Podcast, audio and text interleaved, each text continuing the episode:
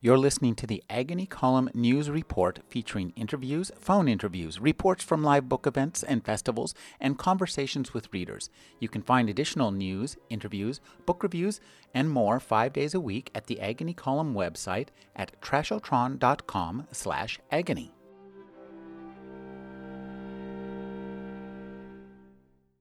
Meg Gardiner is the author of 12 critically acclaimed novels, including Phantom Instinct, The Shadow Tracer, and Ransom River, four Jo Beckett novels, including The Dirty Secrets Club, four Evan Delaney novels, including China Lake, which won the Edgar Award. Her new novel, featuring Caitlin Hendrix, is Unsub. Thank you for joining me, Meg. It's my pleasure to be here. Thank you for having me on, Rick. This is a, a really gripping and very intense and Bay Area centric focused story about a woman who's pursuing a serial killer. Tell us about creating Caitlin Hendrix and her father.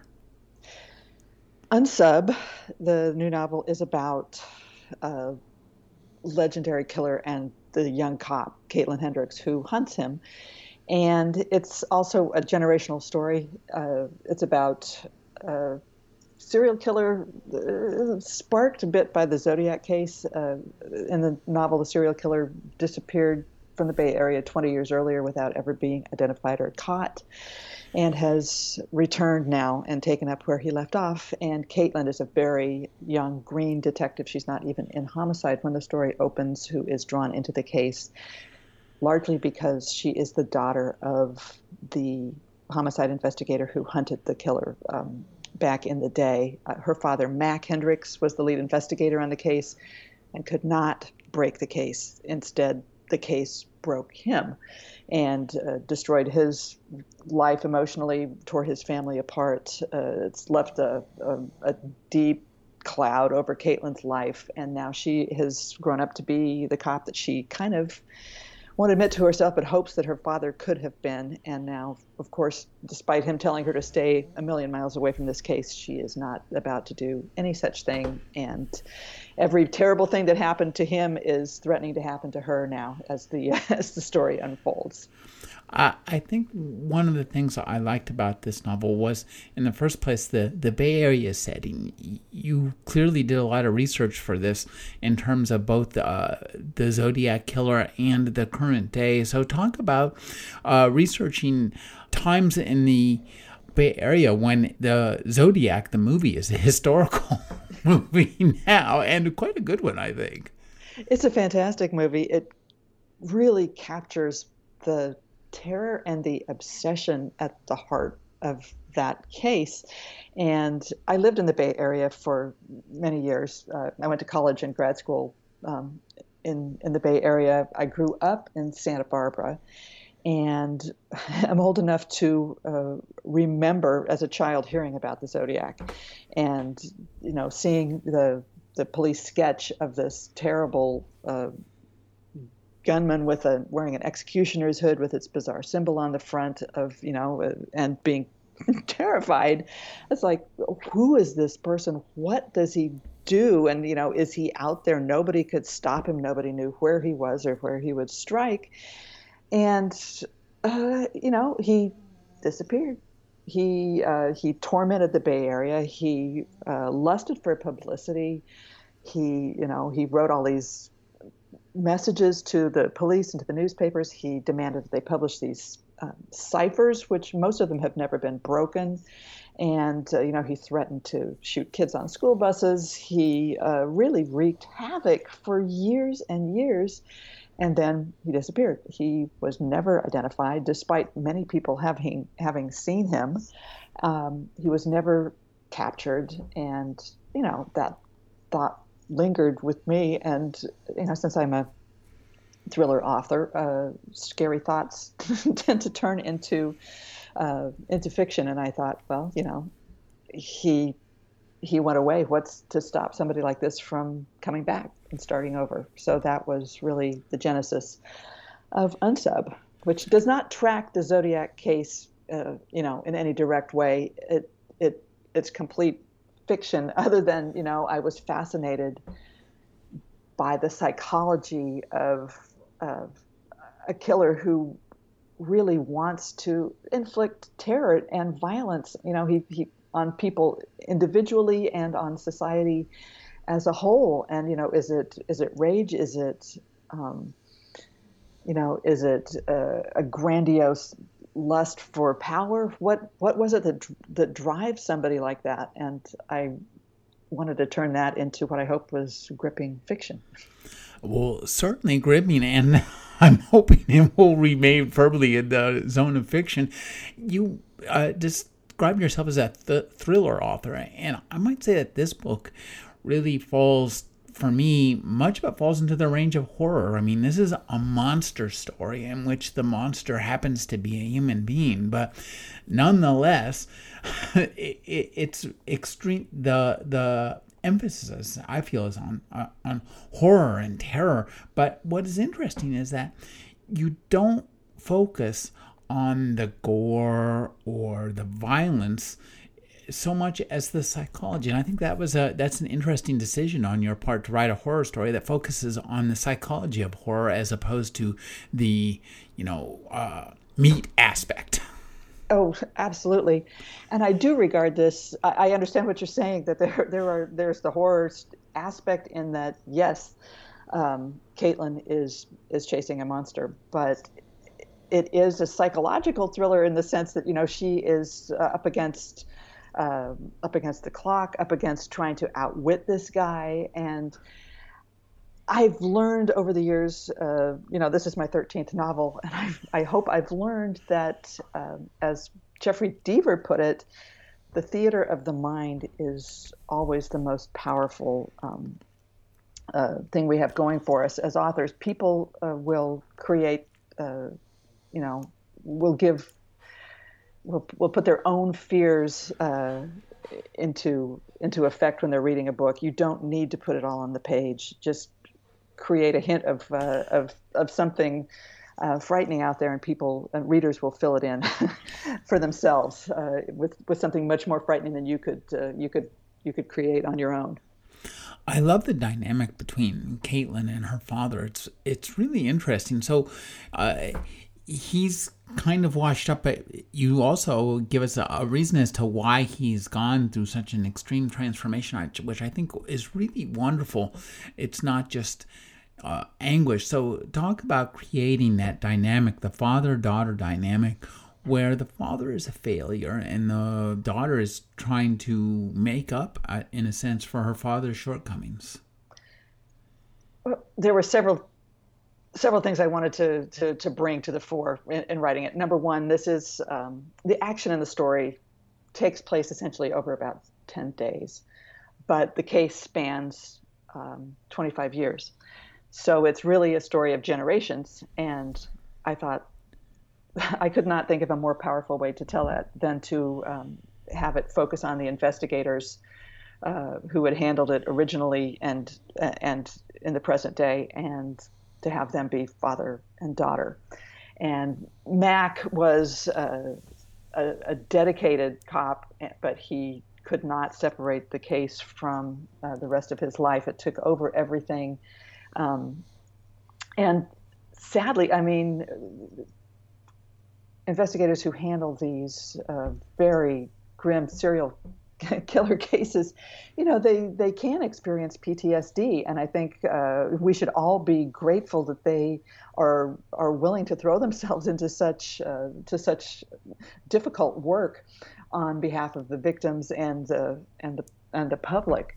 So I wanted to, uh, to, to show that, yes, that these cases really can affect people. And of course, Mac, uh, it was, it affected him very deeply and long lastingly in ways that that most cops fortunately don't have to deal with. But i know that in the zodiac case there are still you know for years decades even afterwards there were investigators who would go to the you know to the victims graves on the anniversary of their death to uh, you know to to lay flowers and just try to try to make sure that they they respected uh, you know, respected them and wanted to let them and their families know that they were not giving up on this case.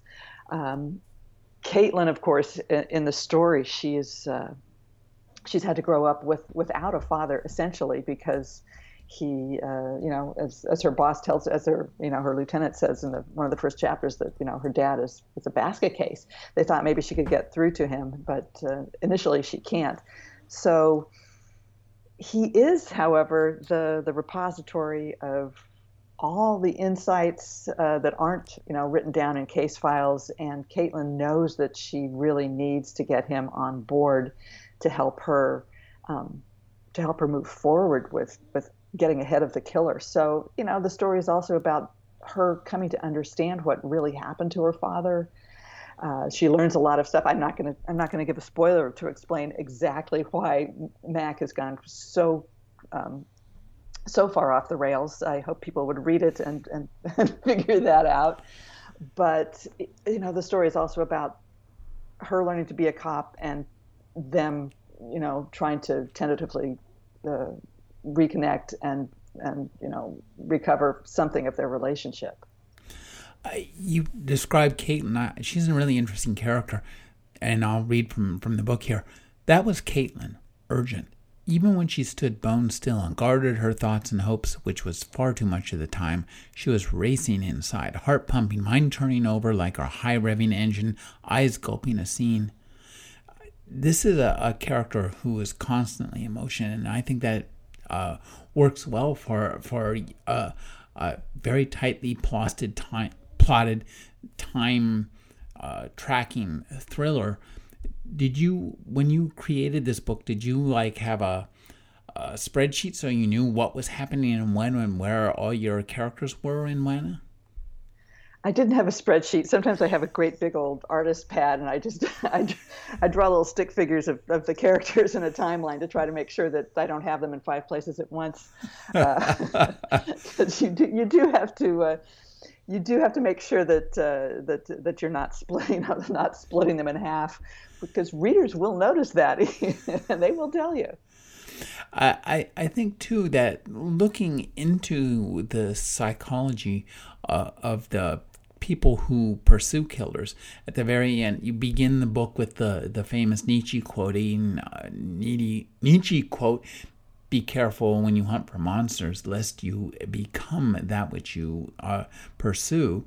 And that actually, to a certain extent, almost happens to uh, the characters here who, if you're looking for a killer and the killer stops killing, then you're not going to be able to find them. So there's a a, a sense in, that some of the cops sometimes have that it might be helpful for the killer to keep working, which is a deep and dark thought.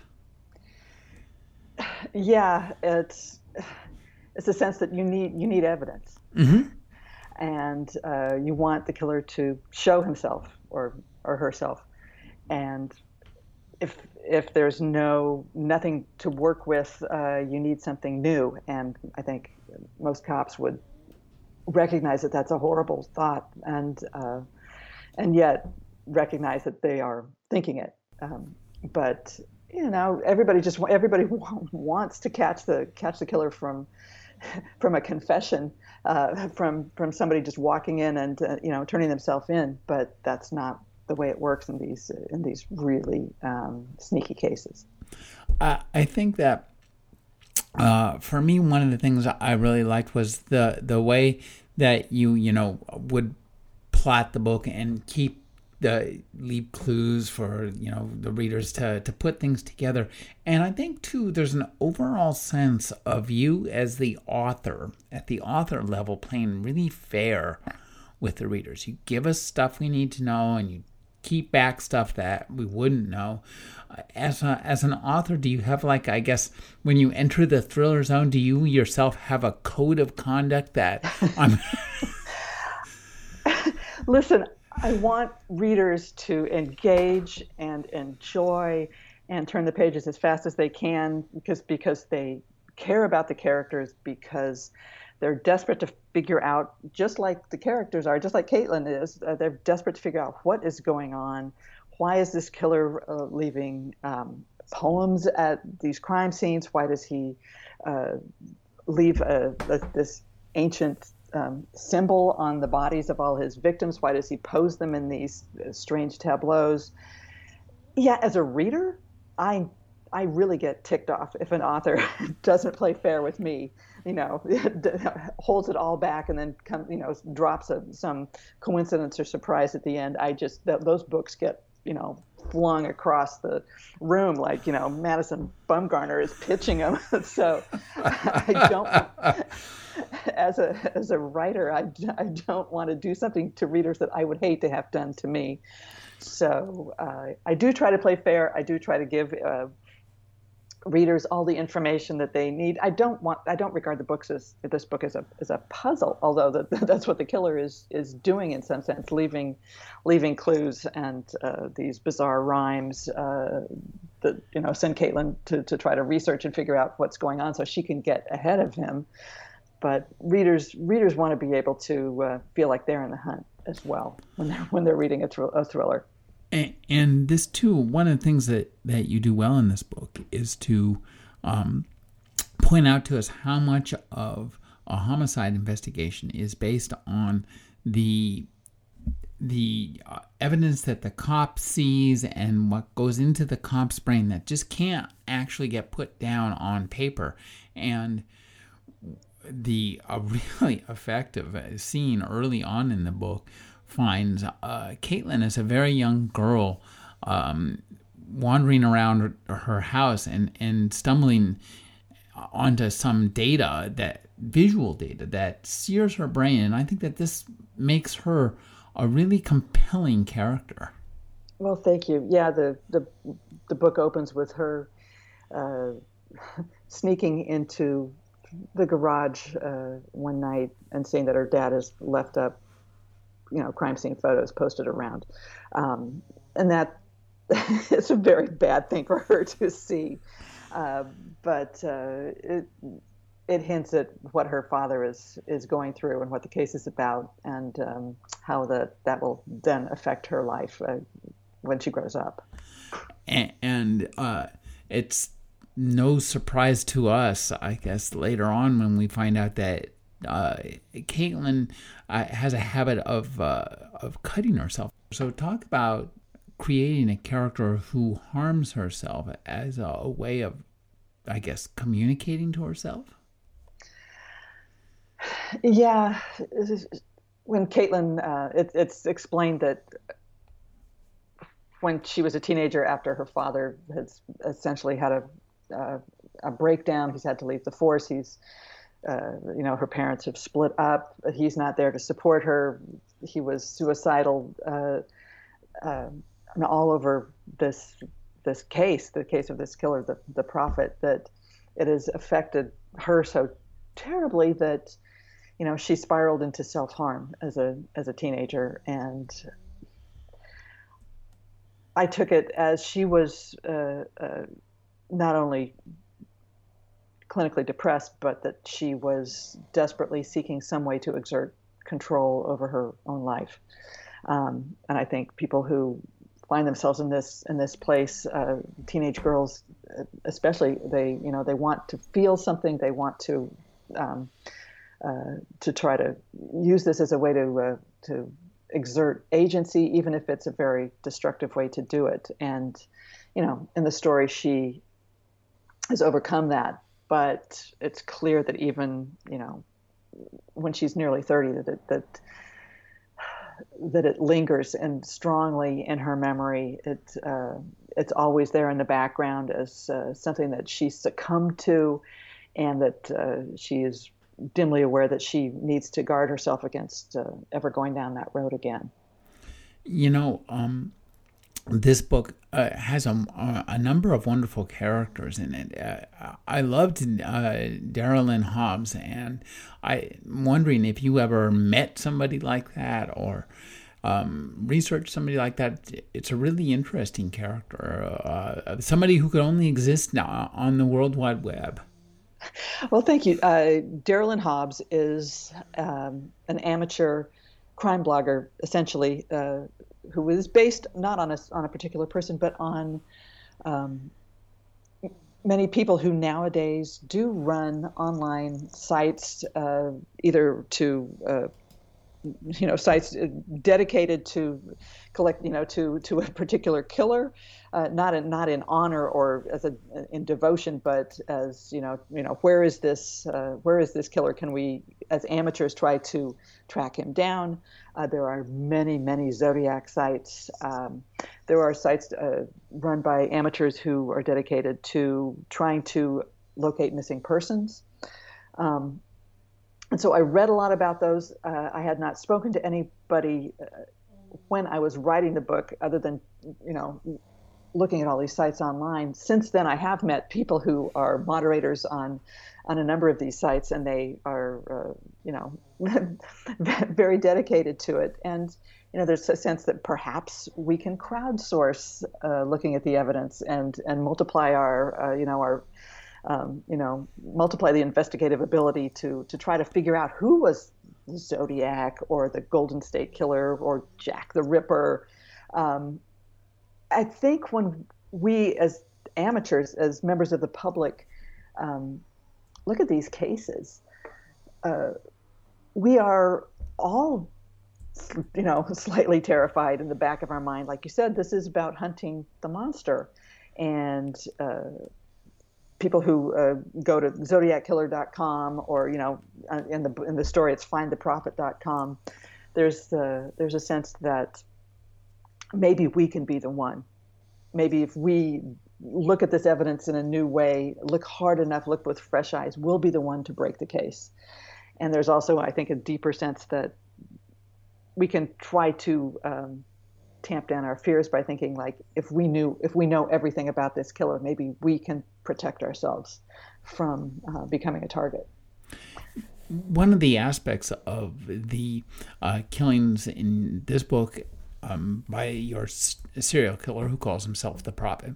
And by zodiac which you point out that made solving the cases much difficult more difficult was the fact that the uh, the multi jurisdictional nature of the crimes, which is to say that crimes committed in separate cities, in under separate jurisdictions, uh, don't have haven't heretofore at least had the kind of careful um, overall uh, look so that you know when you one person's killing over a wide territory there's you know you have the various each cities in that territory is investigating into it. And there's some sense that a lot of communication is lost and and I'm wondering do you when you were creating your killer were you thinking that he would do that to make his crimes more difficult to solve as and I'm wondering if you intuited that that was why it was done in real life.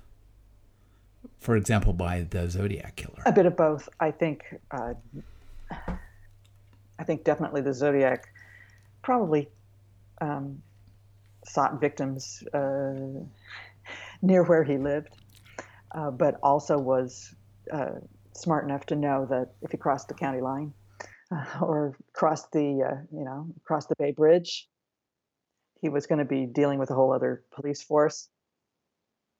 That uh, you know, you got uh, you you get sheriff's departments, police departments, uh, county, city, you, and everyone has their own you know method of working, their own uh, you know their their area of responsibility, and unless the case becomes you know highly publicized, sometimes uh, nobody even knows that uh, that a similar crime has been has been committed right next door. So yeah, in the in in unsub definitely uh, I thought that this this this killer would would use that to his advantage.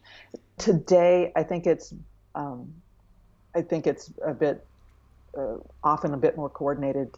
That uh, if it's a you know a large geographical area or within a state or a portion of a state, that you know various forces will put together a task force of you know of various police you know police sheriff highway patrol, whatever, state troopers, and try to try to coordinate so that so that all the evidence gets shared.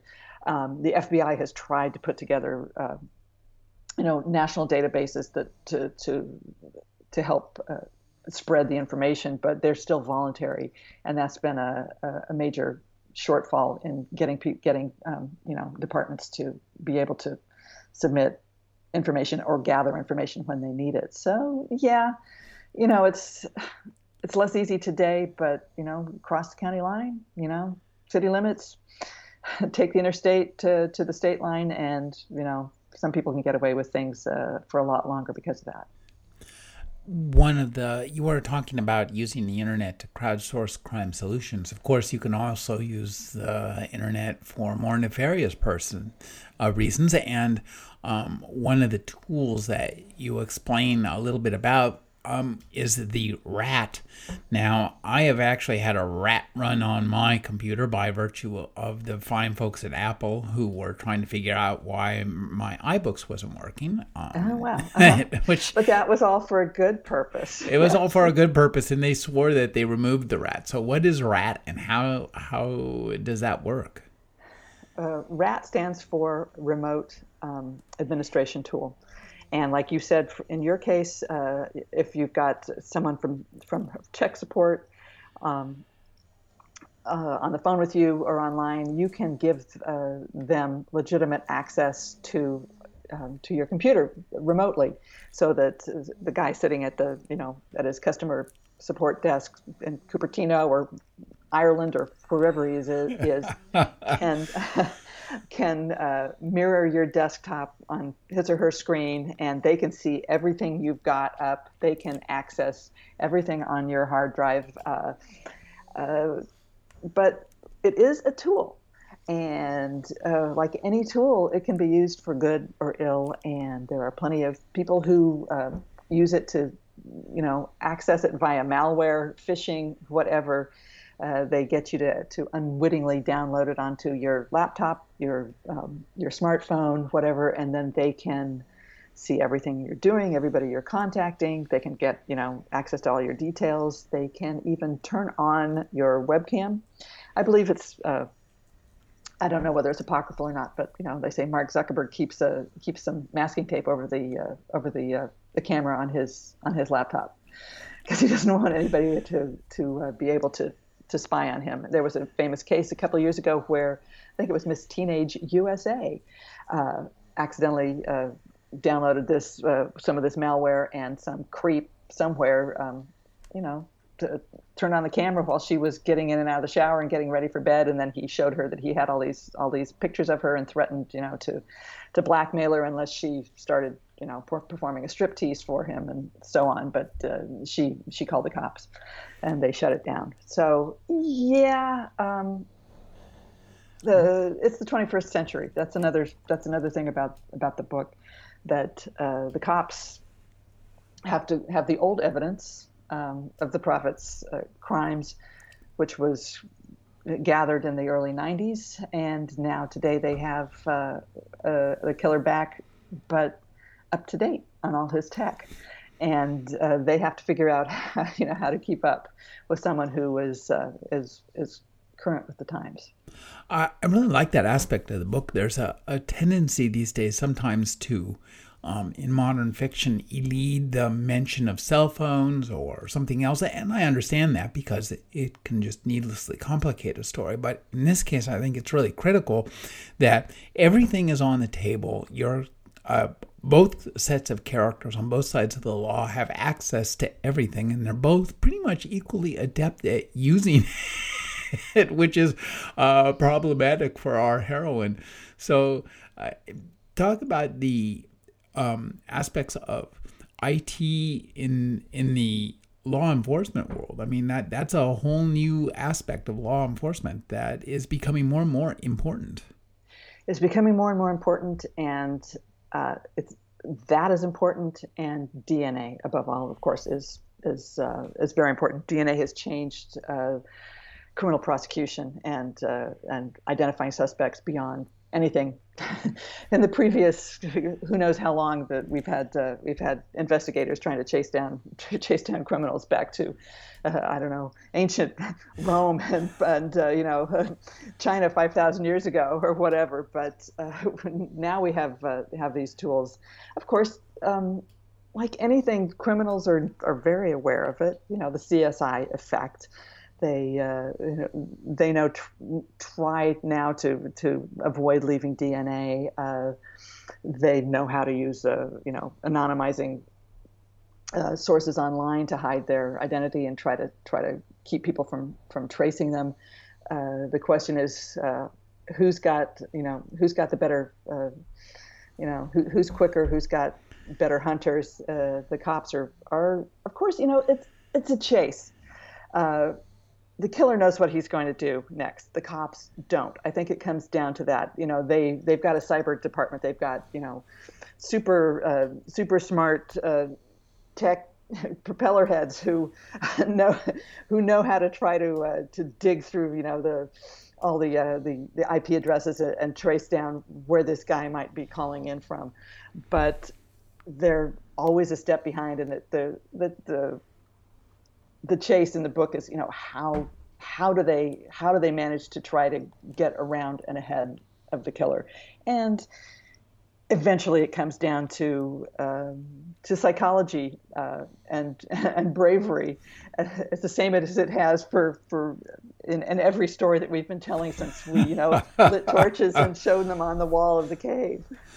I, I think that um, for me, one of the things I, liked about this book, we were talking, I mentioned earlier, I thought there's a, a, feeling that you play fair, and you're absolutely not coy. We actually meet the, I mean, there are things that uh, that happen in this book well ahead of what I would have expected them to in terms of uh, showing us people, and so uh, that's an what an interesting decision for you as a writer. I think that so talk about.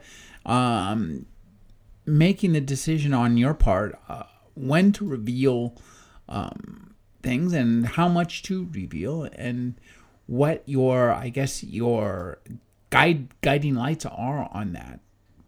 Oh as far as uh, uh, when does an author who's writing a suspense novel decide to show us the um, the killer's face or introduce us to him or her? Exactly. yeah well, generally, if you want to get into uh, the story of uh, suspense fiction in mysteries, the the killer uh, is not revealed. The identity of the killer is generally not revealed until you know the last chapter, the 2nd mm-hmm. to last chapter.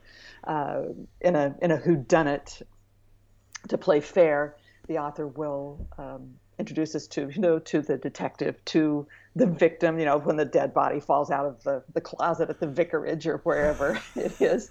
Um, and then we'll introduce us to the suspects through the story. And uh, to play fair with readers, uh, they assume that they have uh, met the killer, and uh, so to speak, on the page. We just do not know which of these characters uh, in the story is going to be revealed as the criminal at the end.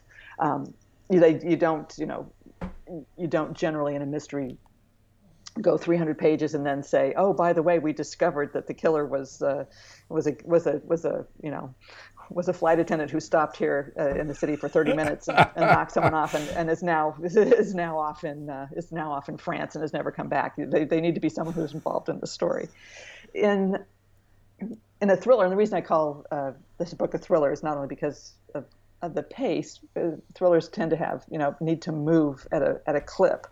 Um, but in thriller, it's not just about uh, the fact that someone has uh, been murdered as in a murder mystery, and then you know it's about the criminal investigation. It's about someone being killed, and the, the cops or whoever is is responding uh, needs to act right now with a with tremendous urgency to stop something worse from happening uh, as the story progresses. So.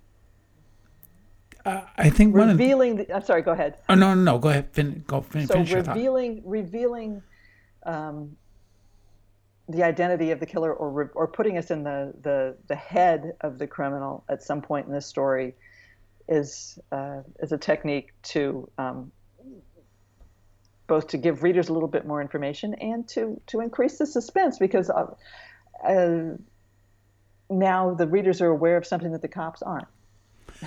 yeah, it, this book is uh, a book that uh, readers should not plan on going anywhere while they're reading it or even leaving their chair. Uh, this is, I think, clearly the first in a series. Do you know where you're going to take Caitlin next? Well, yes, I have. Um, I'm finishing up the next book in the uh, the sequel. so, so, there's that, and there's also I've been extremely fortunate. Uh, uh, CBS has has has optioned the the book for uh, development as a television series, so we'll see where they take it. Um, Caitlin in the next book is uh, working with the. Um, so this is not a this is not a spoiler to tell you that, this, that it's, it's going to be a series, and that so Caitlin survives, uh, and she continues on, continues her career in a in the sequel, um, hunting another another killer, a very charming, devious uh, killer that she plays a cat and mouse game, tracking him across the western United States. I'm wondering, uh, do you have a sense of where the whole arc of these books are? When you set out to create a character and write a series, do you know the beginning, middle, and end of the series, or do you just set the character free into the world and let them run as they will? that would be a disaster. I can see them running off a pier or into a swamp or, or, getting caught in a propeller blade because if I if I don't have any idea where they're going, uh, that's where I would end up.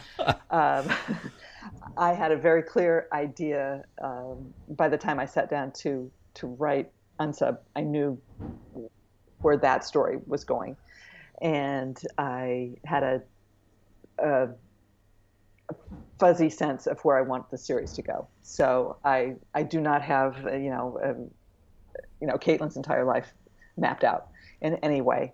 Um, I want to leave all that open.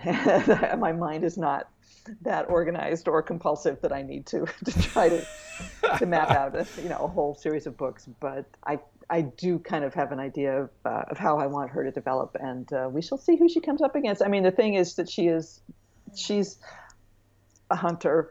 Um, murder seems to be her vocation, and uh, she will always have a lot of work. She will be shaped by the monsters she meets, and we will be shaped by the monsters she meets as well. Inevitably.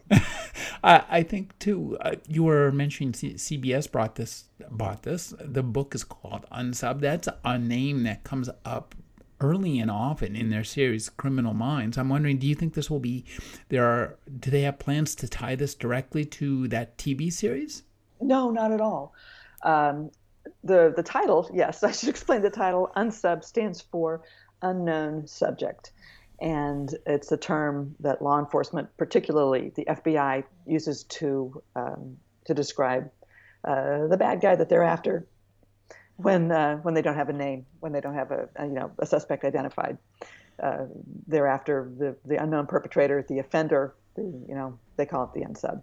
Um, so yes, Criminal Minds is uh, you know set at the behavioral analysis unit of the FBI, and obviously they use that term to uh, to describe the the the killer of the week uh, or whoever they're hunting. But um, but my story, my book will have uh, will, will not be tied in any way to to that series. I'm curious, as a writer, do you see each novel becoming a, an episode of a TV series, or each novel becoming a season, I guess, of a TV series? We shall see. I mean, that's up to the that's up to the TV people how they want to develop it. Um, it could go either way, and uh, I mean, I write the novel to write the novel. I, I write it for readers um, to to enjoy. I write it as cinematically as possible in the sense that I want um, readers to sink into the world and feel like they, you know, that they can see the story unfolding in front of them, to feel that they are there on the street with, uh, you know, with the with Caitlin or with Mac uh, as they are, you know, investigating, as they are under pressure, racing, you know, racing through Berkeley or San Francisco to try to, uh, you know, to get this evidence. I uh, I write for for readers and for everybody who I hope enjoys a big, gripping story. And uh, you know, TV's now an adaptation and a development, you know, into something into something separate. The new novel by Meg Gardiner is Unsub. Thank you for joining me, Meg. My pleasure.